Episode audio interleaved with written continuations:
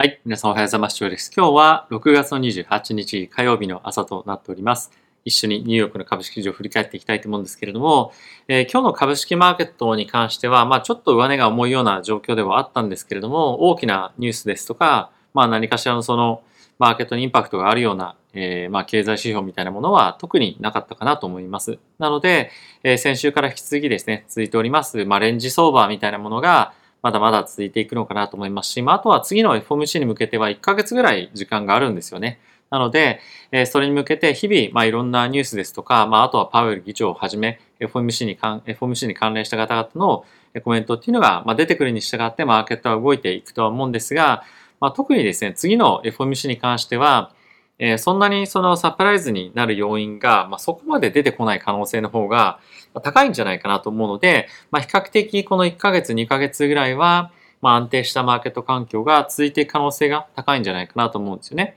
であとはやっぱり夏に向けて少しずつホリデーシーズンということもあってですねえ、取引参加者っていうのが徐々に減っていくと。で、かつボリュームが減っていくというところもあるので、えそんなに動きが出ない環境が、まあ、もしくはその日がですねえ、多くなってくるかとはえ思います。まあ、その一方でやっぱりリクイリティが非常に薄くなってくると、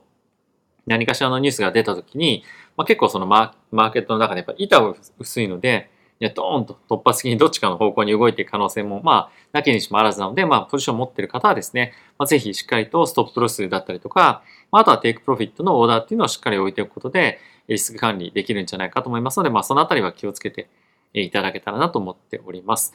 はい。ということで、一旦指数ですね、ちょっと見ていきましょう。えダウがですね、マイナスの0.2%、S&P がマイナスの0.3%、ナスダックがマイナスの0.7%、えラッセル2000が、まえプラスの0.34%となっておりました。え米国の10年債に関しては金利結構大きく上昇してまして、え約ですね、8ベース上昇で3.21というところまで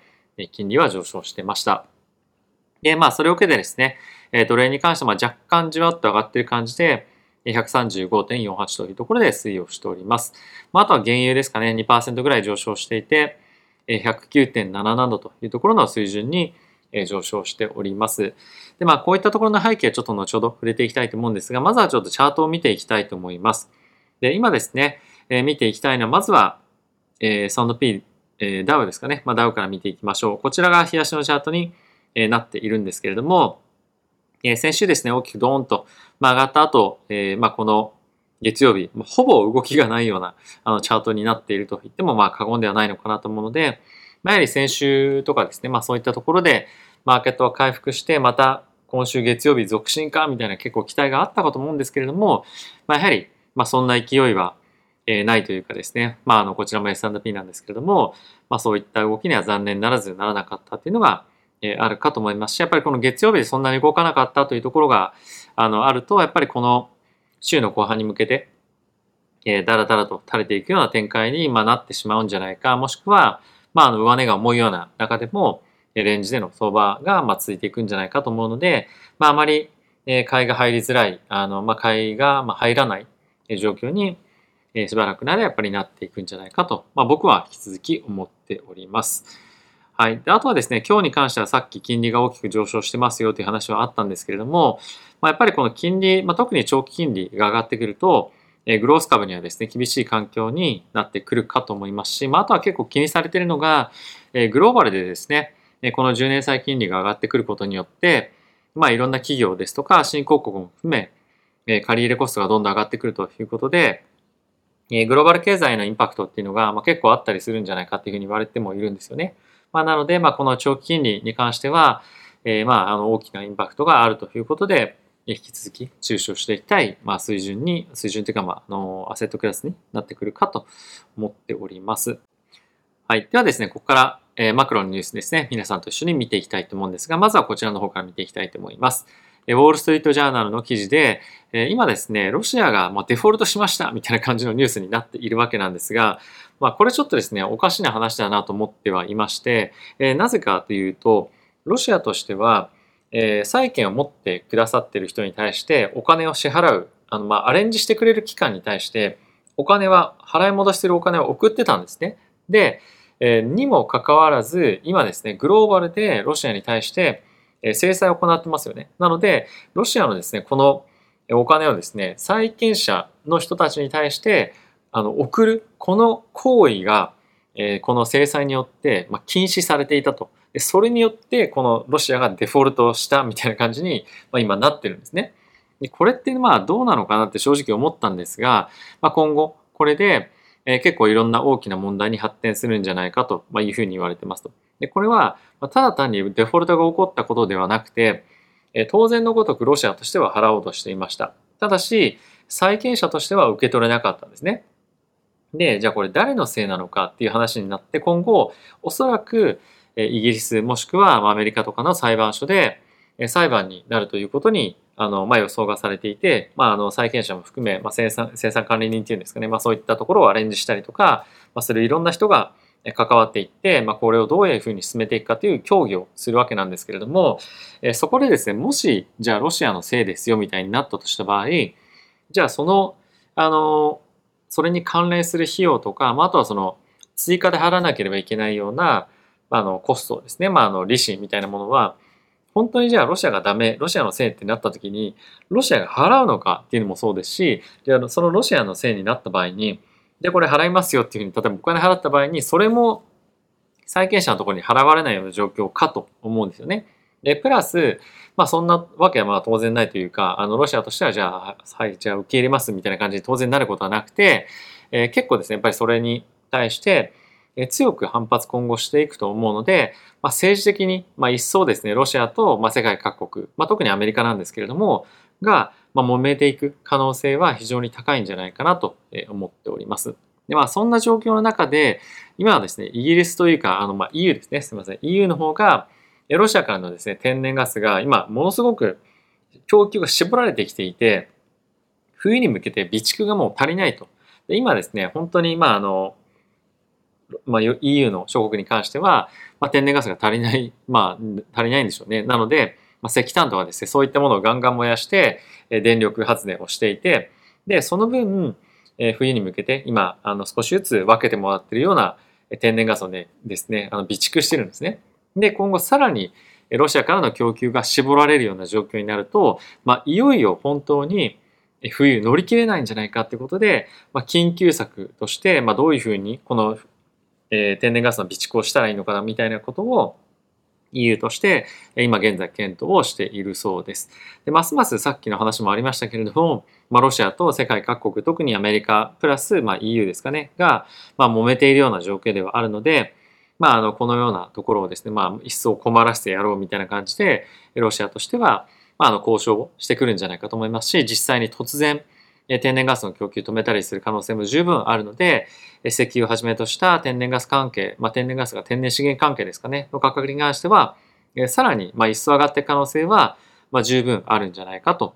思っております。まあ今日え、まあ原油に関して上がってましたけれども、まあ一旦かなり大きく上がっていたものが今調整で、下がってきてますけれども、そういったところがもう一段ドーンと上がっていく可能性は、え十分あるんじゃないかと思うので、まあ、気をつけていきたいなと思いますし、まあ、またそういったところが物価上昇に対しての圧力になっていくんじゃないかと思うので、まあ、やはり今少し落ち着いてはきていますが、まあ、まだまだあの予断を許さないような状況にはなっているかと思います。はい。で、他のニュースもちょっと見ていきたいと思うんですけれども、えちょっとここ最近ですね、株式マーケットを少し反発してきてますよね。で、それに対してファンドマネージャーの人たちが、いやいや、まだまだこれからですよと。えー、なので、まあ、全然買うタイミングじゃないし、えー、もう一段大きな下落が、まあ、来る可能性かなり高いので、まあ、そういったところに準備をしておいた方が、まあ、いいですよというのがですね、えー、一つあのニュースとして記事としては出ていました。で、まあ、これどういうことを言ってるかというと、まあ、これまで大きく金利が上昇してきていて、それに対してマーケットは、まあ、あの金利が大きく上昇してきたこともあって、まあ、特に、まあ、あのグロース株関係はですね、あのバリエーションの観点にインパクトが大きいみたいな感じで、まあ、結構売られてたと思うんですけれども、まあ、今のこのタイミングは少しずつ少しずつ企業の業績が、まあ、人々の消費とかですねそういったところがあの少し、まあ、あの減退というかですね衰えてきてることもあって、えー、収益が落ちてきてると。でそれで業績ベースで今後株価がさらに一段ボーンと悪くなる可能性が高いですよともありますよというのを警告してこういった記事が書かれているような状況になっています。で、これにまあ加えて、まあ、一つ今ファンドマネージャーの人たちの中で話題になっている一つのポイントとしては、え、パンデミックの前と後、まあ、後後っていうのはつまり今ですね、の状況で何が大きく企業として変わってきているかっていうと、これまではま、 globalization みたいなところがどんどんどんどん進んでいって、例えばトヨタなんトヨタなんかは、ジャストインタイムでしたっけ？まあなんかそういう感じの、えー、本当にそのグローバルで、ここで仕入れて、そのパーツ作って、まあそ、どこどこの工場で、えー、まあいろんな生産が進んでいて、そこの生産が自動で AI で、えー、まあ部品が足りなくなったりとか、まああのこういう状況になったら、部品どっかから調達して送ってきてくださいみたいな、もう本当にあの在庫というか無駄なものを蓄えないで、運営していくような体制がこれまでは整ってグローバルでですね整っていたんですけれども、まあ、今の状況の中だと物流がですね滞あの滞ったりとかする可能性が、まあ、今高いというか、まあ、そういう状況にありますよね。なので、まあ、そういった体制をグローバルではなくてローカルごとにえ今立てていかなければいけないような状況になってきている。でかつローカルでもまあ非常にですねあの、まあ、そもそもの部品を作ったりとか何かを作る、まあ、その元の素材が足りないっていうような状況もあったりとかするので、まあ、そのあたりの管理も非常に難しくなってきていると。なので、これまで持っていた、例えば施設だったりとか、まあ、いろんな生産管理体制では十分じゃないような状況にあると。で、こういったところに対してま、いかにちゃんと対応できているかっていうような企業に、投資をしていくっていうような話になってるそうなんですけれども、大きい企業であればあるほど、もしくは工場とか、まあ、とグローバライゼーションがですね、非常に進んでいた、非常にその投資、ものすごくヘビーな投資を必要とする企業に関しては、ま、引き続き厳しい環境が続いていくでしょうし、収益率っていうのもさらに落ちていくんじゃないかっていうようなことがですね、まあ、議論されていたりもしているので、まあ、こういった観点で、まあ、企業分析っていうのをしてみるのも一つ面白いのかなと思ったので、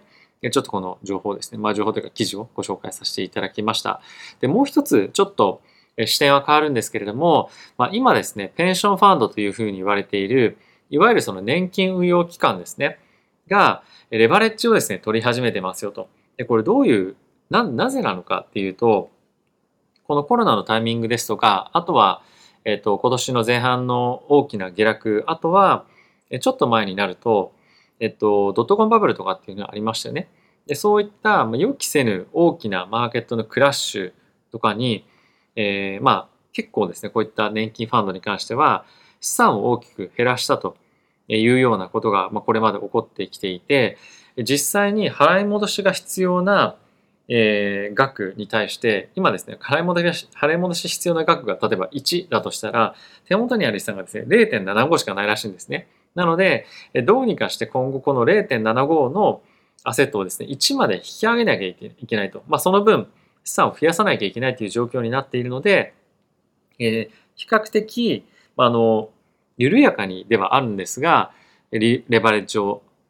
取って、まあ、あの、銀行からお金を借りて、もしくはまあ国から借りるのかわかりませんが、どこからかまあ調達をして、その25セント分ですかね、も運用で増やしましょうみたいなことを、まあ、現在していると。で、え、ちょっとですね、歴史的に振り返ってみると、まあ、比較的その株式だったりとか、債券、まあ、そういったところの資産運用がですね、まあ、あの多かった、まあ、これまでの、こういったペンションファンドの資産運用の方法なんですけれども、徐々に徐々に債券をですね、減らしていると。で、代わりに何に投資してるかっていうと、まあ、株式への振り込みっていうのもそうなんですが、えー、アルオルタナティブインベストメントというふうに言われているヘッジファンドとかプライベートエクイティとか、えー、そういったですね、まあ比較的債券よりも当然ハイリスクな商品に対して投資を振り分けてるんですよね。で、えー、ここ最近ですね、皆さんにもお伝えをしたことが何回もあると思うんですが、ヘッジファンドのパフォーマンスがですね、ここ最近ものすごく悪いんですよね。で、一部のファンドに関しては、あの前半、今年の前半から50%ぐらい資産を増やしてるあ減らしてるところも全然あるぐらいなので、まあ、今のこの、運用スタイルというか、えー、手法がですね本当にいいのかっていうのはかなりま疑問ではあるんですが、まあ、こういったことをしてしまっているというところもあって、まあ、ますます今ですね厳しいような環境に置かれているそうです。なのでまあ今後もしかすると、えこういったところに対して非常に厳しい目が向けられたりですとか、まあ、いろんな政治的混乱っていうのも追加的に起こってくる可能性もあるかと思いますし、まあ、あとはやっぱりその債券の運用を減らして、どんどんどんどん高リスクなものに偏っていくっていうことは、マーケットでのボラティティも高まっていきやすいような環境にもなってくると思いますので、我々としてはやはり何かしらその大きなイベント、何かしらのその金融危機みたいなものが、まあ、起こったタイミングというか、まあ、起こりやすくなる可能性が、まあ、結構ある程度、えー、まあ、あるんじゃないかな、みたいなところはですね、まあ、あの頭の中に常に入れておいて、アップサイドを狙っていくのも非常に重要ではあるんですが、常にダウンサイドのリスクのケアというものは、まあ、何かしらの方法でやっていきたいかなっていうのは、まあ、思ってはおります。まあ、それはあの、キャッシュを多く持つということだったりとか、資産分散だったりとか、まあ、資産だけじゃなくて、え地域的にま資産を分散させるっていうとこもま重要なのかなとも思ったりしますし、まあ、あとはタイミングによってはですね、あの、すべての資産が暴落するみたいなこともですね、まあ、あったりとかするんですね。まあ、それが一番の最たる、あの、リスクオフの局面なんですけれども、債券も売られて、株も売られて、あの、ゴールドぐらいしか買われないみたいなところがやっぱあったりもするので、まあ、あの、本当にその、局面局面で自分のポジションがリスク分散されてるのかっていうのは常に確認しておくのは非常に重要なポイントにはなってくるかと思っております。でまあ、そんな中非常に気になるニュースが出てきておりまして、今ですね、サウジアラビアの銀行がですね、まあ、の手元の流動性というか、まあ、あのお金がまあ単純に言うと足りてないというような状況になっていまして、政府がですね、資金をま供給したということがニュースになっておりました。で、えなんでって感じなんですけども、まあ、サウジアラビアとしては結構いろんなビジネスだったりとか、まあ、あの開発にですね非常にお金をですねあのかけているんですよね。で今状況としてはものすごく原油の価格が上がっているのでサウジアラビアとしてはですね国として非常に潤ってるはずなのにもかかわらずこのような状況になっていると。でもしこれもしですよ世界的にマーケットが冷え込んで経済が落ち込んで原油への需要がえー、少し鈍くなってきたり、まあ、そういったことが起こったりすると、えー、このサウジアラビアだけではなくて、まあ、原油で潤っているような国に関しては、まあ、もう一段さらに厳しいような環境になったりとか、まあ、サウジアラビアに関しては本当にあの銀行がお金ありません みたいな感じになったりする可能性もあるので、まあ、結構ですね怖いななんていうのは感じては、えー、います。まあ、この辺り今すぐにというわけではないんですけれども、まあ、やっぱりその今後来るであろう世界的なまリセッションリスクみたいなものが本当に来た時に結構ですね潜在的なリスクはグローバルでいろんなところにあちらこちらにあるんじゃないかなと思うのでどういったところにそのリスクがあるのかっていうのはしっかりと今からあのまあ何ですかレーダーを張ってっていうんですかであのちゃんと見ておく必要があるのかなというのは思っております。はい。で、えー、ここからですね、まあ、あの、いくつかウォール・ストリート・ジャーナルだったりとかの記事見ていきたいなと思うんですが、まあ、今日はですね、結構動画も長くなってしまいそうなので、まあ、これぐらいにしておきたいなっていうのは、えー、思っております。はい。まあ、特にあの、短期では関係ないんですけど、結構さっきのその、年金運用機関がレバレッジ取り始めてますよとか、あとはさっきのサウジアラビアの、まあ、本当に今、オイルがですね、どんどんどんどん上がってるにもかかわらず、まあ、国の銀行としては国っていうのは中央銀行じゃなくて、まあ、市中の、まあ、日本でいうと三菱とか、まあ、みずほとかあの三井住友とかそういったところの銀行が、まあ、手元にキャッシュがないみたいな足りないみたいな状況になっているっていうのは衝撃ですよね国としては、まあ、経済悪くないはずなのに。なので、まあ、結構混乱に将来的になりそうな火種は、まあ、いろんなところに出てきてるなと思いますし、まあ、あとはあの仮想通貨っていう観点でも結構不安定な今状況にはあるので、まあ、本当にいろんなところで何かしら、まあ、どっかのタイミングで何が起こってもおかしくないような状況ではあるので、本当にあの慎重に資産運用はしていくというところが、まずは前提としても持っていた方がいいのかなというのは感じております。はい。ということで皆さん今日も動画ご視聴ありがとうございました。また次回の動画でお会いしましょう。さよなら。